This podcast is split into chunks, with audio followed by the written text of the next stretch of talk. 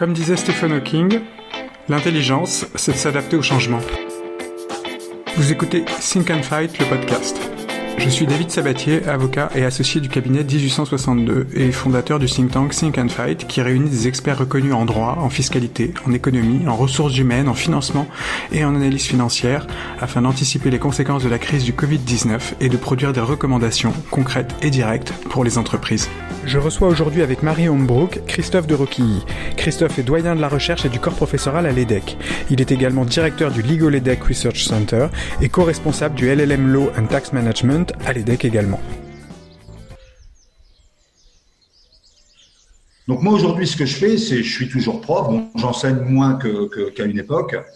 Euh, chercheur, euh, ça va faire maintenant six ans. Je suis dans mon deuxième deuxième mandat, fin de mandat, euh, doyen du corps professoral et de la recherche.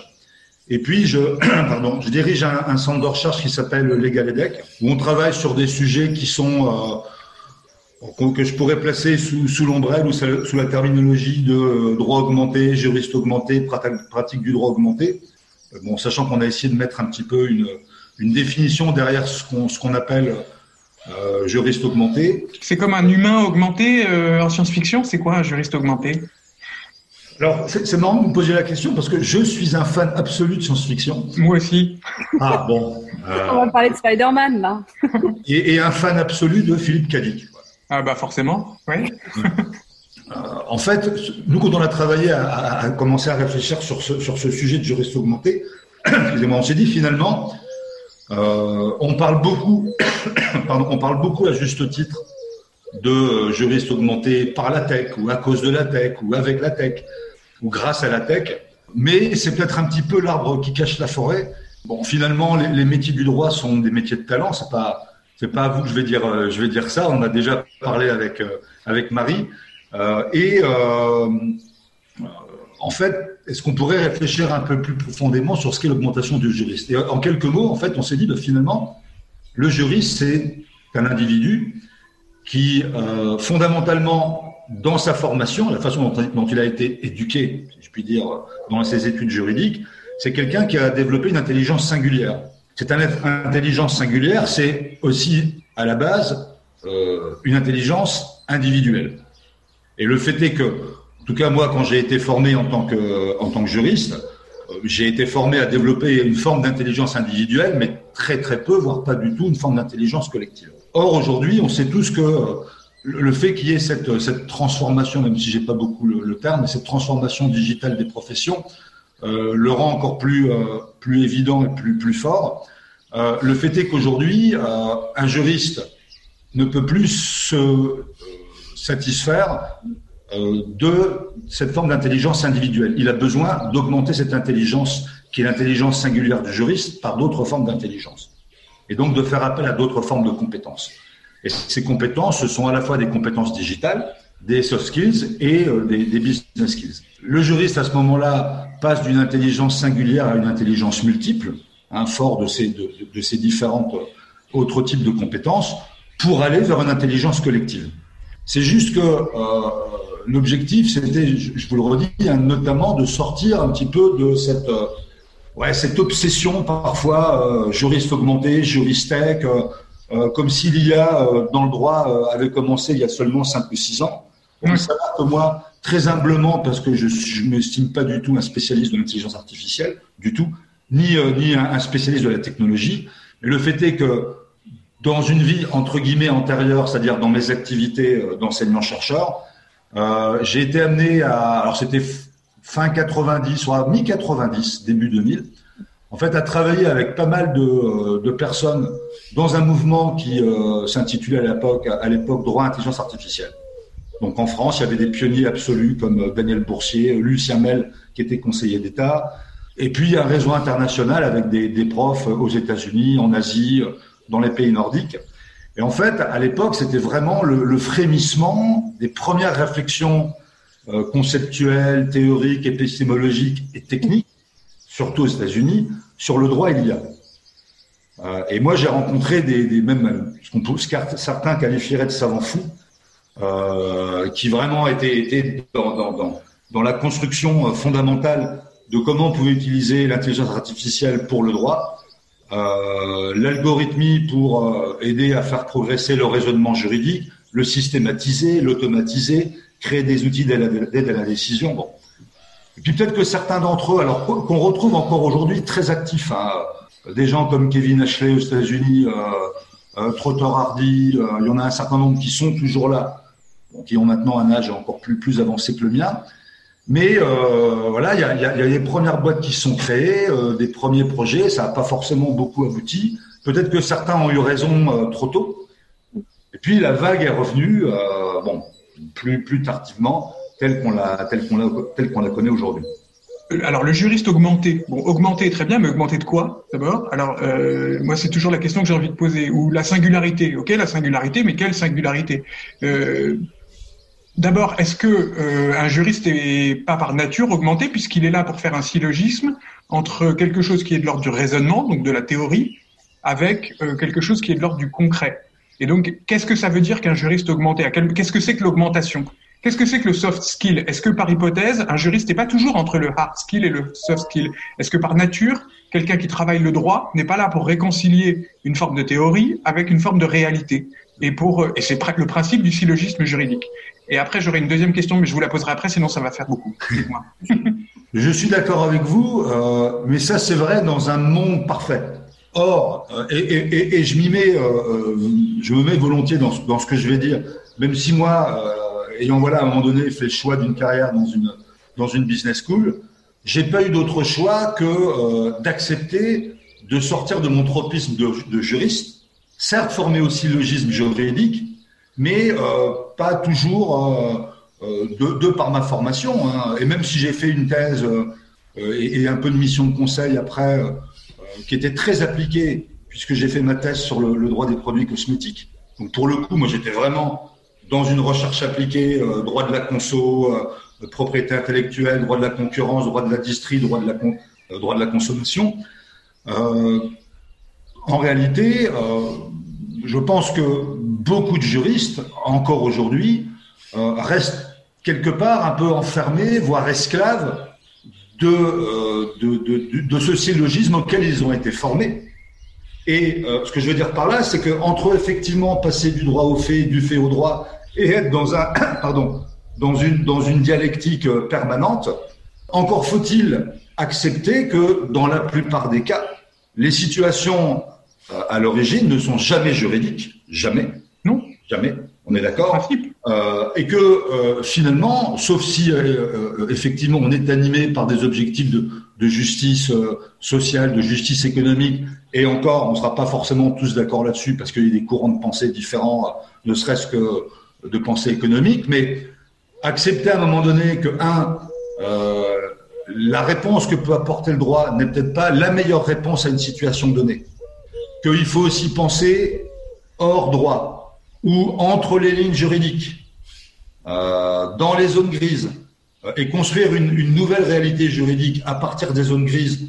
Parce que euh, je prends l'exemple par, enfin, en particulier de, parce que moi je m'y suis intéressé beaucoup, euh, comment le droit de la propriété intellectuelle a dû s'adapter à des modèles économiques euh, et des modèles technologiques qui n'existaient pas il y a encore 15 ans ou 10 ans. Oui.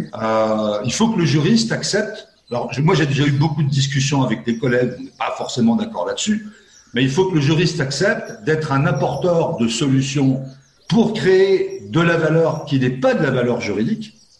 C'est pas forcément naturel euh, chez tous les juristes. Et là, d'ailleurs, moi, je voudrais rebondir parce que il y a quand même, enfin moi qui suis vraiment sur le terrain des juristes au quotidien, vous voyez qu'il y a vraiment des dichotomies qui sont en train de se créer entre ceux qui sont très avancés sur les sujets legal tech, euh, etc., et le quotidien d'une grande partie des juristes, euh, et pas que en province, hein, de manière très globale, où ce qu'on leur demande, c'est euh, de euh, bah, soit de faire les PV d'AG d'un côté, puis de l'autre côté faire la partie contrat.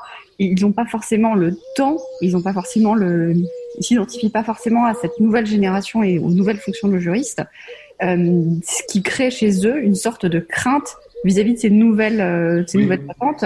Comment vous appréhendez ça justement? Bah, Là encore, je pense que le, la, la, question de la digitalisation, l'automatisation de, de, certaines euh, portions ou parties de la chaîne de valeur de la de la prestation juridique, mais pour moi, le mot prestation est à prendre au sens large il n'est pas du tout péjoratif, au contraire. C'est-à-dire qu'il y, a un service qui est rendu à la communauté, que ce soit la communauté des citoyens, des entrepreneurs, etc., euh, etc. Il ne faut pas qu'une fois de plus, ce soit l'arbre qui cache la forêt. Je vais vous donner un, exemple. C'était un, petit échange sur LinkedIn qu'on on en a parfois les uns et les autres euh, sur euh, la nécessité de, de construire une logique d'équipe et d'intelligence d'équipe dans un cabinet d'avocat. Et euh, d'ailleurs, Camille Aéry était dans le, dans le fil d'échange.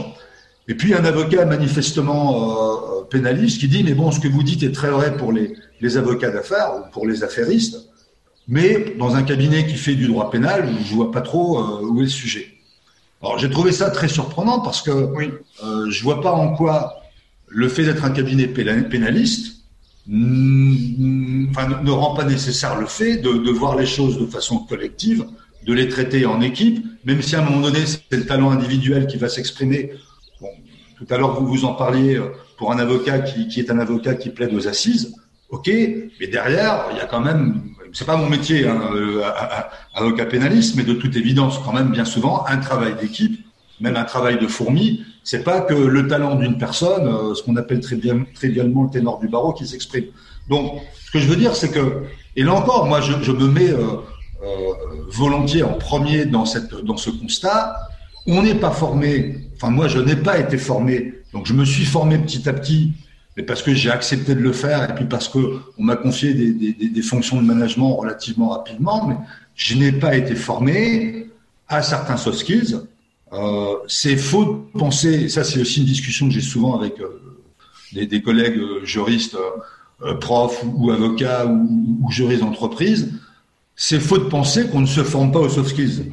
Alors justement, comment, plus... se forme comment se forme aux soft skills bah, déjà, je pense que euh, déjà faut, faut, faut avoir au moins, ça c'est la première étape, une connaissance, euh, ne serait-ce que conceptuelle ou théorique, de ce que peut être un soft skill. Quand on parle, je sais pas moi, de la gestion du stress, euh, ça veut dire quoi La gestion du stress, il y a des travaux là-dessus, il y a, il y a des choses passionnantes à lire qui qui sont pas des écrits de ouais de, témoins de café du commerce pour reprendre l'expression de tout à l'heure. Donc il y a de la recherche, il y a de l'expérience pratique. Et à un moment donné, et c'est vrai comme tout, et, ça je le dis souvent à mes étudiants, euh, faut vous dire qu'à un moment donné, euh, vous ne serez plus dans une salle de cours, euh, quel que soit d'ailleurs le mode pédagogique, que vous allez travailler une compétence. Ça, vous allez la travailler, y compris, et c'est particulièrement vrai dans les métiers du droit, au fil du temps, dans la pratique, une courbe d'apprentissage avec peut-être des mentors, euh, des collègues, euh, voilà, et, et, vous allez normalement vous améliorer au fil du temps. Après, le choix que vous ferez, euh, je pense que tout le monde est confronté plus ou moins à ce choix à un moment donné, c'est soit de creuser, creuser, creuser, creuser la verticale de votre expertise, soit d'être de plus en plus transversal et partir plus vers du management. Mais dites-vous bien une chose, c'est que plus vous allez être dans une, dans une position de management ou de direction, plus vous avez le risque de perdre petit à petit votre expertise. C'est quand même très compliqué de faire les deux. À un moment donné, faut, faut faire un choix. Mais ce choix-là, il faut souhaiter que pour les individus, il soit, voilà, ce soit un choix délibéré et pas, et pas un choix imposé. Ensuite, ça se travaille. C'est-à-dire qu'à un moment donné, effectivement, euh, euh, parler de la gestion du stress, si soi-même on n'est pas confronté à gérer son stress, quel que soit le niveau de stress, et, là encore tout est relatif. Moi, je disais à des collègues qui étaient stressés parce qu'on a dû passer, euh, on a eu 10 jours pour passer 450 cours en mode distanciel. Bon, donc ça, ça génère du stress. Les, personnes sont plus ou moins prêtes, etc. Et on se devait de le faire le mieux possible pour, pour nos étudiants ou les personnes qui sont en formation chez nous. Je leur dis, bon, attendez, essayez de prendre un petit peu de recul ou de hauteur par rapport à ça. Euh, oui, ça peut être stressant pour certains, mais soyez conscients qu'aujourd'hui, il y a beaucoup plus stressant que ça. il y a des gens qui, ont un stress de vie ou de mort euh, euh, quasi de quotidien au quotidien. Donc, prenez, un petit peu de recul par rapport à ça si, c'est possible. Donc, voilà, je vais pas faire une liste à la, un, inventaire ou une liste à l'après-vert, mais il y a beaucoup de soft skills. Euh, on peut s'y former au moins dans la connaissance théorique, s'y entraîner par euh, des jeux de simulation, euh, etc. Euh, commencer à s'y confronter quand on est étudiant par le biais de stages, les premières expériences professionnelles. Et puis, chemin faisant, euh, bah, essayer d'un peu mieux se connaître. On n'est pas tous faits pour les mêmes choses. On peut être à un moment donné fait pour quelque chose, avoir envie de faire quelque chose, être un peu câblé pour ça, et puis changer de métier à un moment donné. Enfin, là encore, vous, vous, le savez aussi bien que moi, même mieux que moi, il y a combien de jeunes avocats qui, à un moment donné, pour des bonnes ou de mauvaises raisons, mm. décident de changer de métier parce que la façon dont ils l'ont pratiqué et l'environnement dans lequel ils l'ont fait leur convenait pas. Mais peut-être qu'un autre environnement aurait été mieux adapté. Bon, enfin, voilà, quoi. Je, je, suis certainement encore trop long, mais euh... non, non. Et euh, non, non, c'est un podcast, on est cool. Alors, vous êtes un fan de science-fiction. Je vais peut-être vous poser une question science-fiction. euh, j'imagine que vous avez lu. Enfin, je ne devrais pas commencer comme ça, parce que si vous l'avez pas lu, c'est dramatique. Mais j'imagine que vous avez lu Fondation Isaac Asimov. Bien sûr. Bon, alors on va faire un peu de psychohistoire à la Harry Seldon, si vous en convenez. Le, donc juste pour remettre dans le contexte, Fondation, c'est donc l'histoire d'un, c'est l'invention de la psychohistoire, donc la capacité à prédire l'avenir sur la base des mathématiques. Et ça bien, c'est très bien défini dans l'encyclopédia Galactica, avec il y a de oui. très bonnes références dans le livre des humains. Harry Seldon est capable de faire ça. Je vais vous demander de faire Harry Seldon. Comment vous voyez, euh, comment vous voyez l'évolution du métier de juriste compte tenu de ce qu'on est en train de vivre aujourd'hui? Est-ce que vous voyez des différences importantes et quelles sont-elles? Alors, première réponse qui est peut-être une forme de, tour de passe-passe. Euh, J'adore lire la science-fiction. Pour autant, euh, je considère qu'on peut pas pré... on peut, on peut imaginer l'avenir dans une force créatrice ou créative, mais on peut pas le prédire. Donc, euh, alors petite parenthèse, j'aime pas quand on parle de justice prédictive. Je préfère qu'on parle de juriste, de pardon, de justice prévisible Bon, je ferme la parenthèse. Euh, c'est pas la question que vous me posez. Bah, ce que je vois déjà, c'est que euh, un, euh, la façon dont le métier de juriste aujourd'hui est pratiqué. C'est toujours difficile de faire des généralités parce que les pratiques sont très différentes en fonction des entreprises, des secteurs industriels, euh, des cultures d'entreprise, des cultures de cabinet, des types de métiers, du profil des équipes, etc., etc. Mais il évolue beaucoup et je sens euh, chez les juristes qui sont, alors peut-être à leur corps défendant, mais, c'est comme ça, qui restent encore aujourd'hui euh, comme se voyant uniquement comme de, des techniciens du droit, euh, petit à petit une forme de mal-être, avec la crainte d'être déclassé ou remplacé ou euh, dégradé, euh, parce que euh, un certain nombre de prestations techniques aujourd'hui sont faites différemment ou vont être faites différemment. Euh, et ils ont le sentiment, je pense pour certains d'entre eux à juste titre, que euh, dans la chaîne de valeur, ce qu'ils apportent va petit à petit, petit à petit perdre de la valeur. Et si ça perd de la valeur, ça justifie pas forcément euh, d'y affecter une ressource comme celle-là. Donc ça, c'est une première chose. Donc, pour moi, c'est comment est-ce qu'on traite ce, éventuellement ce, enfin, ce ressenti ou ce mal-être pour accompagner les personnes vers alors un futur euh, souhaitable ou anticipable, ou des futurs anticipables euh, au pluriel, sachant que pour certains, ça va être, pardonnez-moi l'anglicisme, mais de l'upskilling, c'est-à-dire qu'on va pouvoir accompagner certaines personnes dans une augmentation de leurs compétences pour continuer à faire, entre guillemets, le même métier, mais de façon différente. Pour d'autres, ça va être euh, de l'outskilling où euh, voilà, il va falloir qu'ils changent de métier. Et comment on les accompagne? Euh, Parce que leur dire, bah, écoute, t'es plus fait pour ça, désolé. bon, on va voir pour que tu pars dans les meilleures conditions possibles. Merci, bonne chance. Je trouve que voilà, c'est pas forcément utopique parce que les anciens salariés ou les anciens collaborateurs sont souvent les meilleurs ambassadeurs de là où ils travaillaient précédemment. Troisièmement, ça peut être du changement radical de, métier, euh, sans tomber dans le cliché de la crise, je sais pas, de la, trentaine ou de la quarantaine ou de la cinquantaine. Après, plus, on vieillit, moins, moins on a genre de crise, euh, on atteint une certaine forme de, sagesse. Donc, bref, pour, essayer de répondre de façon plus synthétique à votre question, mais elle, n'est pas simple. Je pense que euh, va y avoir une diversité de métiers, mais le juriste qui serait uniquement même s'il est remarquable, mais un excellent technicien de, sa pratique ou de ses pratiques, ça va être de moins en moins, de moins en moins suffisant. Parce que de toute façon, sur le marché, euh, de très bons techniciens du droit, il y en a quand même un certain nombre. Après, euh, euh, quelle est leur appétence par rapport aux clients? Est-ce que ce sont des personnes qui sont, mais c'est pas vrai que dans le conseil en droit, hein, est-ce que ce sont des personnes qui sont capables de, voilà, de, convaincre un client de la pertinence d'une offre de service, de les accompagner, d'être à l'écoute, d'être à l'écoute de leurs équipes. Euh, Marie l'a dit, il y, a, des personnes qui sont nées dans le guidon en permanence, mais ça quelque part c'est pas une fatalité. Euh, quand on a le nez dans le guidon, c'est qu'on n'est peut-être pas bien organisé, ou on s'est pas posé les bonnes questions. Et je le dis pas du tout en donnant de leçons, parce que euh, là encore, moi certaines pratiques, je les, pratique moi-même, d'autres je les vois un petit peu, avec de grosses guillemets, un peu comme un ethnologue mais pas plus. Donc, euh, partager des, sentiments, des ressentis ou des idées, c'est une chose. Euh, dire aux uns et aux autres, ah, tu devrais faire comme ci ou comme ça, euh, non, c'est un peu, c'est un peu trop facile.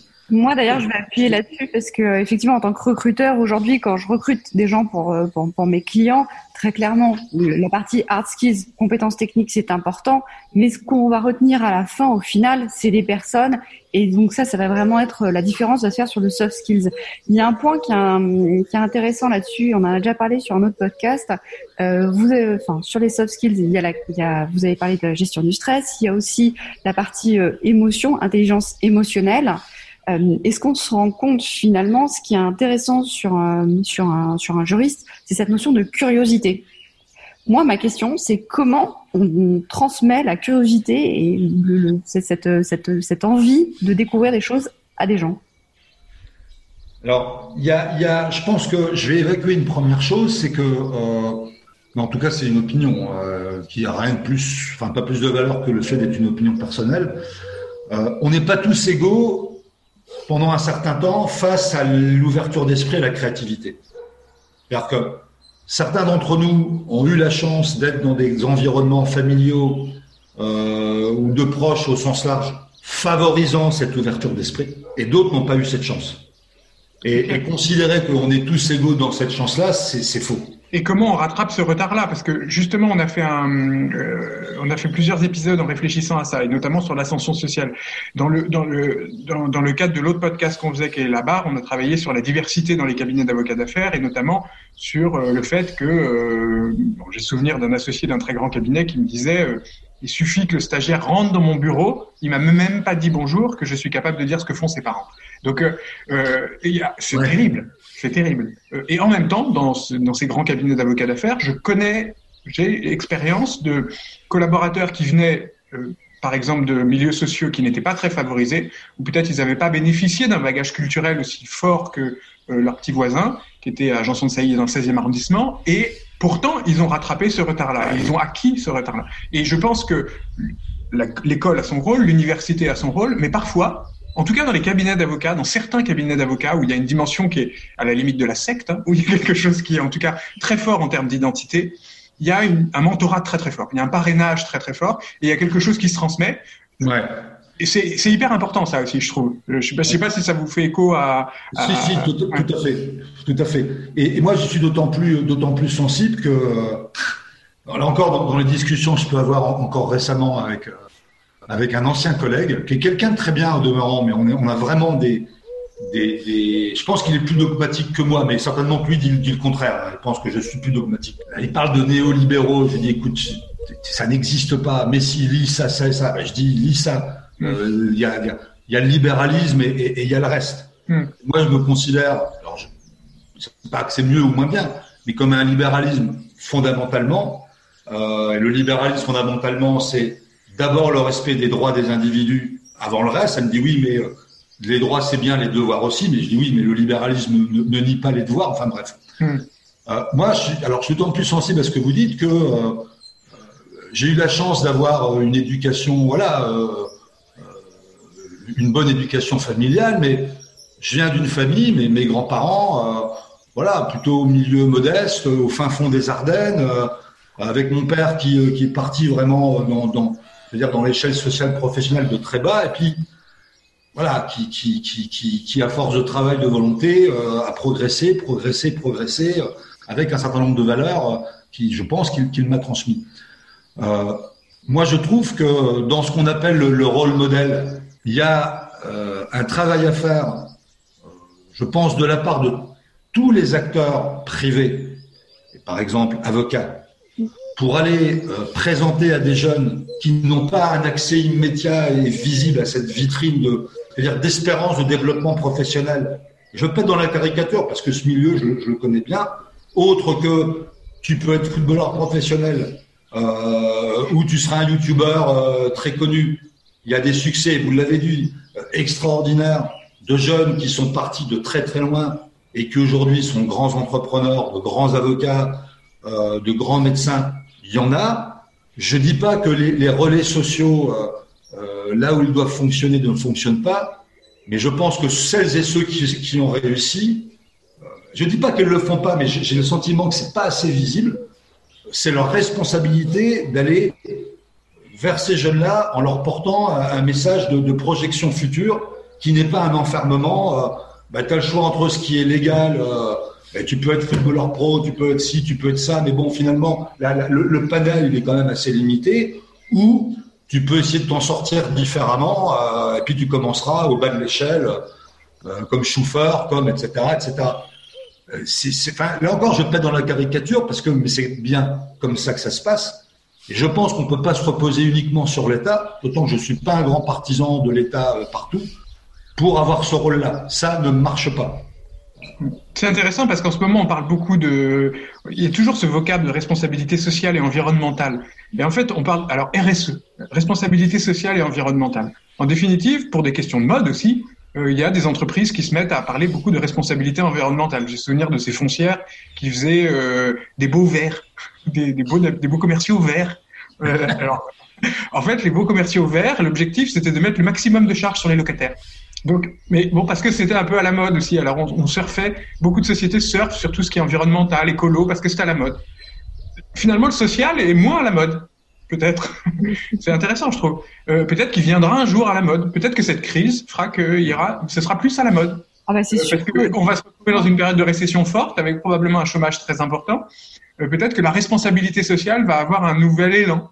On ne sait pas. Hein. Ah, mais alors, je vais même vous dire, mais je, vais pousser le, raisonnement à l'extrême euh, qui, qui dans le registre de la provocation, mais c'est des discussions que j'ai eues aussi avec, des collègues, et en compris en interne, où je dis, à titre mais c'est vraiment à titre personnel, et c'est pas quelque chose que je voudrais imposer aux autres. Mais personnellement, avoir un monde extrêmement vert, dans lequel la fracture sociale est monstrueuse, je préférerais encore que ça crame plutôt que d'avoir ça.